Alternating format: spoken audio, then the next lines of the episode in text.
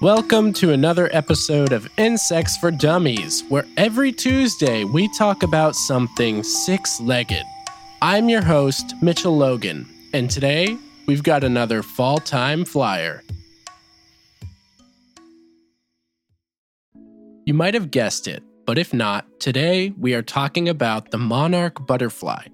The monarch is a member of the family Nymphalidae, and the Latin name is Danaus plexippus, which literally translates to the sleepy transformer.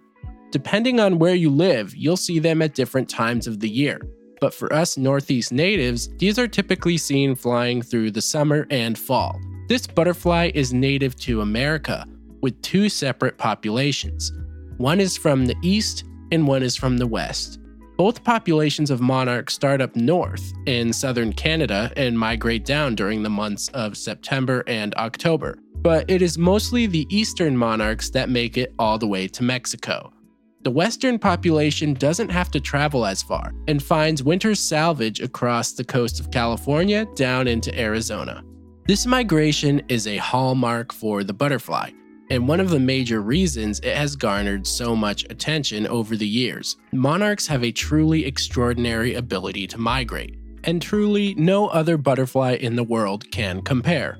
Many butterflies will emigrate by changing locations to follow their food.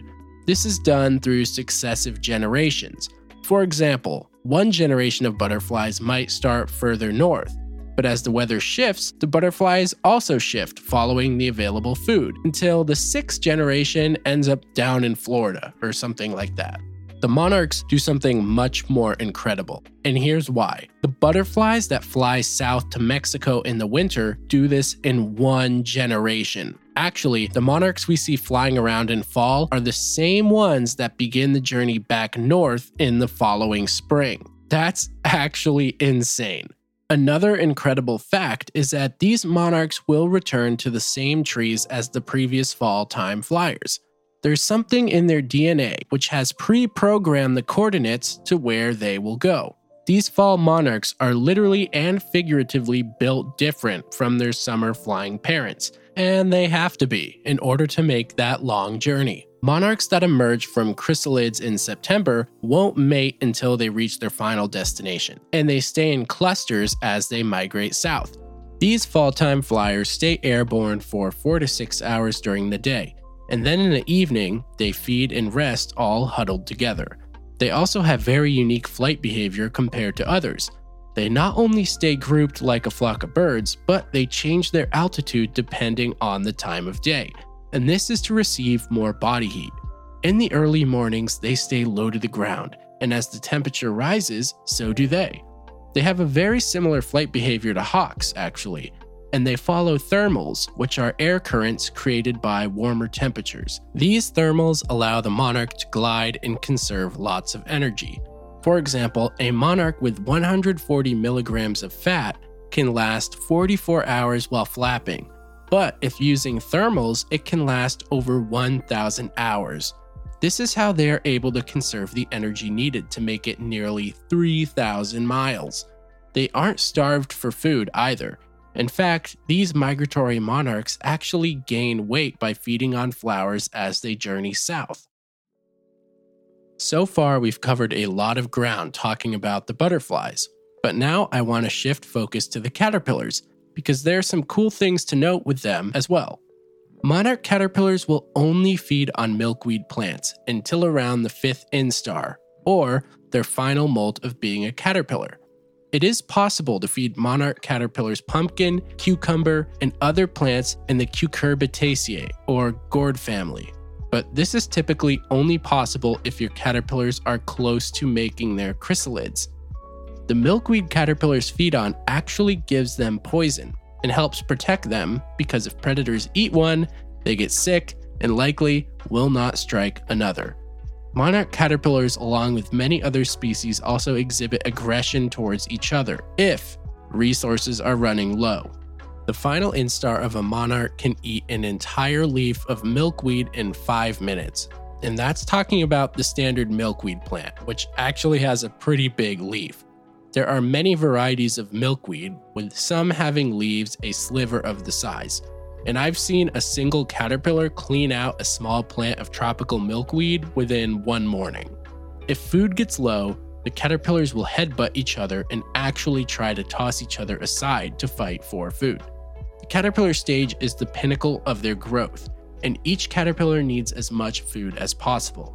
If caterpillars are limited, it not only slows their growth, but it also stunts their size as a butterfly and their reproductive capacity.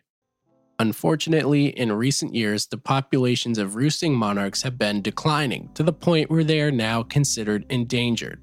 Some say the reported butterfly numbers are purely an estimate, and that quite possibly they could be finding new places to roost outside of where we know. Others will say the decline is very real, and the results come from loss of habitat and host plants. Every year, butterflies are counted in Mexico's Monarch Butterfly Biosphere Reserve. This reserve has around 56,000 hectares, which is about 140,000 acres. The butterflies do not use all of this, of course, and occupy a much smaller range. The most hectares occupied as far as we know was 18, and that was back in 1996. The lowest ever recorded was 0.67 hectares, and that was in 2013. This past year, the butterflies occupied 2.84 hectares, which is a 35% increase from 2021. However, the hectare usage in general is still much lower than was previously, which is why the monarchs are now classified as endangered. The trend is downward, but maybe we can turn it around. Currently, the most notable causes for decline are global warming and loss of milkweed. But fortunately, many people seem to love the monarch butterfly and are scared their magic will be lost forever. You can actually help contribute by planting milkweed in your gardens and other flowering plants that monarchs love, such as butterfly bush, cosmos, zinnias, and phlox. Milkweed is definitely the most important though, because this is the only plant they will lay eggs on. This concludes this week's episode on monarch butterflies. If you enjoyed today's episode and/or are enjoying the show, please make sure to rate the podcast and leave a review. It really helps. Actually, I just noticed a new 5-star review recently, and I just want to say thank you so much. I really appreciate it, and it really helps get this podcast in front of more people that are interested in insects. Next week, we'll be talking about another famous fall-time insect, and I hope you are just as excited as I am. If you have a specific insect that you want to learn more about and you haven't heard it yet on the show, definitely let me know at insectsfordummies@gmail.com. I take listener submissions and I will definitely check it out. You can also check out the IG page at insects4dummies, which is where I drop images of the insects we talk about every week, along with a little bit of information. I'll see you next week.